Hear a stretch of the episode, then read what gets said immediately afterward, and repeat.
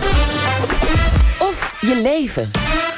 Hoe praat je met kinderen over klimaatverandering? En hoe kunnen kinderen vervolgens een bijdrage leveren aan een groene economie? Kees Klomp, lector betekenis-economie aan de Hogeschool Rotterdam, schreef er een kinderboek over, De Regenmaker. En Kees Klomp is hier. Welkom, Hoi. Meneer Klomp. Fijn dat u er bent. Het boekje gaat over een heel actueel, actueel thema, bosbranden. Nou. Zuid-Europa kampt momenteel met enorme branden. Waarom wilde u juist een kinderboek hierover maken? Want het thema ja, ligt toch niet per se voor de hand?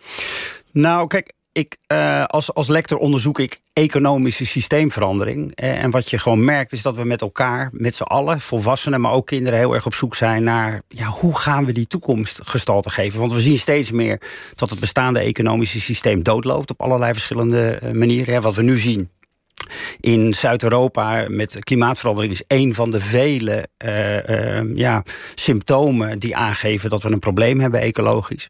Uh, maar hoe doe je dat? Hoe ga je nu als, uh, als, als eenling, als individu meewerken om een systeem uh, te veranderen? Dat is een universele behoefte. En uh, nou ja, daar heb ik een, een boekje over gemaakt. Ja, ja met, met dus bosbranden als, als een soort beeld daarbij. Uh, u heeft een heleboel bekende Nederlanders gevraagd om het boek ook voor te lezen. We gaan even luisteren naar een klein stukje uh, uh, ingesproken door Frank Lammers.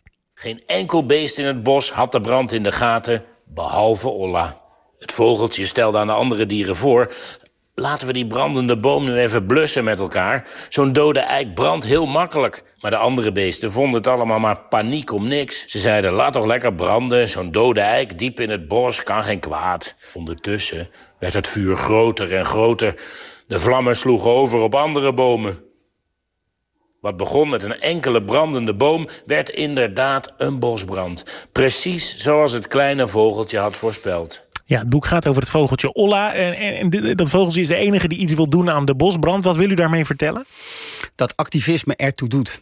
He, dus wat je, wat je ziet, dat naarmate de crisis toeneemt, er bij steeds meer mensen kramp begint te ontstaan. Over, oh shit, het is echt waar. Er is echt wat aan de hand. Het valt niet langer te ontkennen.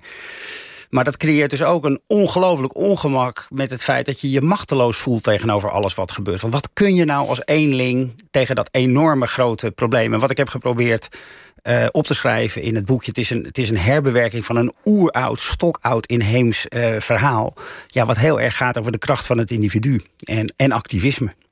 Klimaatverandering lijkt uh, een van de grote aanjagers van bosbranden. Best wel een pittig thema voor kinderen. Het kan ook beangstigend zijn. Misschien gaat de, gaan, er, gaan de dieren wel dood en de planten dood en dan hebben we niks te eten. En dan gaan we ook hetzelfde doen als de dieren en planten. Dood. Ja, fragment uit de N R C-podcast Boven Water is dit. In een aflevering praat de maker met haar kinderen over klimaatverandering. Is dit wel een geschikt thema voor kinderen, omdat het ook heftig is? Ja, nou, dat is letterlijk de aanleiding om het boekje te gaan maken. Want ik merkte bij mijn eigen zoon van, uh, van negen... Uh, dat hij eigenlijk gewoon via de media, dus niet via ons, hè, via mijn vrouw en ik, maar gewoon via de media eigenlijk al heel erg veel weet over klimaatverandering. Hij is negen. Uh, en toen ik hem vervolgens, vol, uh, toen ik hem vervolgens vroeg, hebben jullie het daar op school wel eens uh, over? Toen antwoordde hij echt, nou, nou, nee, nee, papa. En, en dit, nou ja, ik ga het maar eens even navragen. Ja. En bij navraag kreeg ik eigenlijk letterlijk bevestigd door de juf van ja, wij vinden het, het is een ontzettend ingewikkeld onderwerp. Het is beladen, we maken er heel erg veel los. En we hebben eigenlijk geen perspectief voor die kinderen. We weten niet zo goed wat we dan moeten vertellen, behalve dan dat we het kunnen agenderen. Want dat gaat hun leven enorm beïnvloeden. En, uh, en dat heb ik bij meerdere scholen gevraagd. En daar kwam ik eigenlijk elke keer hetzelfde tegen. Iedereen herkende het. En eigenlijk in alle gevallen weten de kinderen meer dan dat de volwassenen beseffen. En dat heb ik geprobeerd met het boekje bespreekbaar uh, te maken door een soort ja, gemeenschappelijke grond uh, te creëren, waardoor je er met elkaar over in gesprek kan gaan. Want hoe we het ook wenden of keren, hoe beangstigend het ook is en hoe ingewikkeld en ontwrichtend het ook is, het zijn onze kinderen ja. die in die toekomst waar wij met z'n allen zo druk over maken hun normale leven zullen moeten leiden. Duiken we weer even het boek in. Uh, Olla hoorden we net dus. Ja. Uh, de andere dieren vinden het niet hun taak om de brand te blussen. We horen nu Sascha de Boek. Ze zeiden, klein vogeltje, jij weet heel goed dat het blussen van een bosbrand geen taak is voor ons, de kleine dieren. Bosbranden worden geblust door de grote dieren. Dus als jij wil dat dit vuur gedoofd wordt, dan moet je dat aan de grote dieren vragen, niet aan ons. De dieren gingen weer door met hun dagelijkse dingen.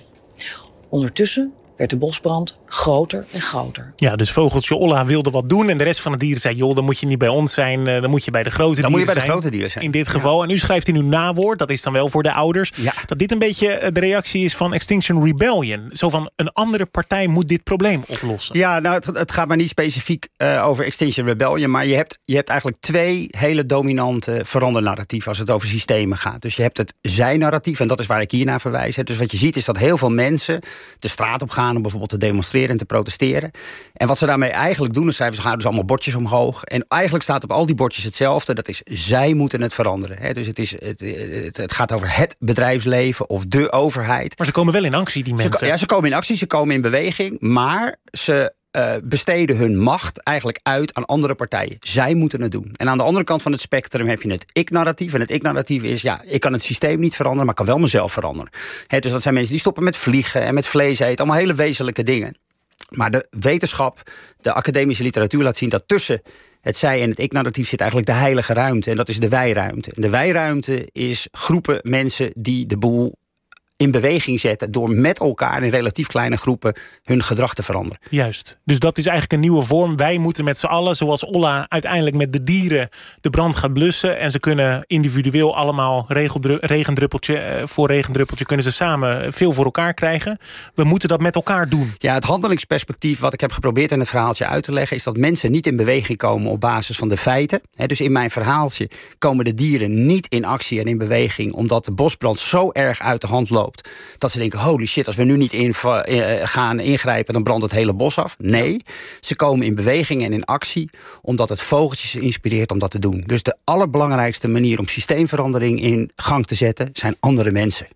He, en, dat is, en dat is een ontzettend bekrachtigende boodschap. Dat doet ertoe. Dat ja. je in actie komt. Het doet ertoe dat je geëngageerd bent. Het doet ertoe dat je pro- probeert een verschil te maken. Ook al merk je misschien niet meteen dat dat een verschil maakt. Het maakt het uiteindelijk wel. Als we het dan even vertalen naar onze economie nu. Wat, wat zijn dan de regendruppels? Uh, uh, wat is ons handelingsperspectief? Nou... Uh, Het barst van de regendruppels, dat is het goede nieuws. He, alleen wat je, wat je ziet is dat er een verschil is tussen... nou ja, laten we het zeggen dat het een motregen en een echte uh, goede kletsbui. Dus je ziet heel erg veel kleine uh, initiatieven uh, plaatsvinden... die incrementeel van alles uh, losbrengen. Uh, de, uh, groen ondernemen, duurzaam ondernemen, et cetera, maatschappelijke verantwoordelijkheid. Maar eigenlijk... brengen die geen grote verandering. Als je wil gaan kijken naar de echt wezenlijke fundamentele veranderingen... die ons in staat gaan stellen om een systeem te creëren wat toekomstbestendig is... dan zijn er eigenlijk drie belangrijke narratieven... die wat mij betreft uh, hun opmars maken. Het eerste is degrowth, hè, dus krimp, economische krimp, ontgroeien. Super controversieel, omdat het narratief waar we met elkaar in geloven... van groei zo ontzettend dominant is. Maar er is overweldigend veel wetenschappelijk materiaal beschikbaar... wat laat zien dat eigenlijk de meest duurzame strategie... is gewoon economisch krimpen. Ja. De tweede is de commons, dus de meent. Dus dat we niet langer alles via de markt proberen op te lossen... met een aanbieder of een producent en een consument... maar veel meer initiatieven gaan uh, creëren... waarin mensen producent en consument tegelijk worden. Dus voedselcoöperaties, energiecoöperaties. Dat is een wezenlijk verschil, een wezenlijke verandering van... Uh, van wat een economie is. En als derde, en dat is ook een hele belangrijke... dat is regeneratief denken. Ja, regeneratief is een, is een term die uit de ecologie komt. Levensbevestigend, levensversterkend. En dat is vooral in de manier waarop we voedsel uh, verbouwen... een hele belangrijke. Dat we natuurinclusief en natuurherstellend uh, ja, gaan, uh, gaan opereren. Het leven als het ware in het centrum van onze economie zetten... in plaats van geld en goederen. Ja, en, en, en, en dat dan, kan. Het kan? Ja, zeker. Ja? Tuurlijk kan het. Zeker. Klinkt kijk, ver weg, hoor. Nee, maar kijk, dat is, dat is het idiote uh, van uh, economie... en de manier waarop we over economie denken. Een economie is niets anders als een stelletje afspraken... tussen mensen over hoe we omgaan met het materiële huishouden. Niks minder, niks meer. Het is, het is geen natuurwet. Het is geen hogere wiskunde. Het zijn afspraken over de manier waarop wij met elkaar... het huishouden inrichten. Dus als jij en ik morgen besluiten om het huishouden anders in te richten... dan hebben we een ander huishouden. Kijk. U bent nu het vogeltje Olla. En dan moeten, wij, Olla. moeten wij meevliegen. Ja, ja, vlieg lekker mee. Regendruppel voor regendruppel. twintigduizend boeken heeft u uitgedeeld, hè? Ze zijn op nu? Ondertussen wel, ja. Ja, ja. En er, komt, we gaan, er komt een tweede oplage. Er komt een tweede oplage. Ja, we oplage. blijven uitdelen. Ja. Kijk, ja. En smaakt het naar meer, die kinderboeken? Ja, ik vind het is het hoogtepunt uit mijn uh, carrière tot nu toe. Absoluut. Dat meent u? Ja, dat meen ik echt. Ja. Kijk. En het is ook nog met tekeningen van kinderen zelf. Dus het is ja. allemaal en belangeloos voor iedereen. Allemaal belangeloos en gratis. Dank voor dit gesprek. Kees Klomp, lector betekenis economie aan de Hogeschool Rotterdam. En schrijver dus van het boek boek De Regenmaker. Tot zover Geld of je leven.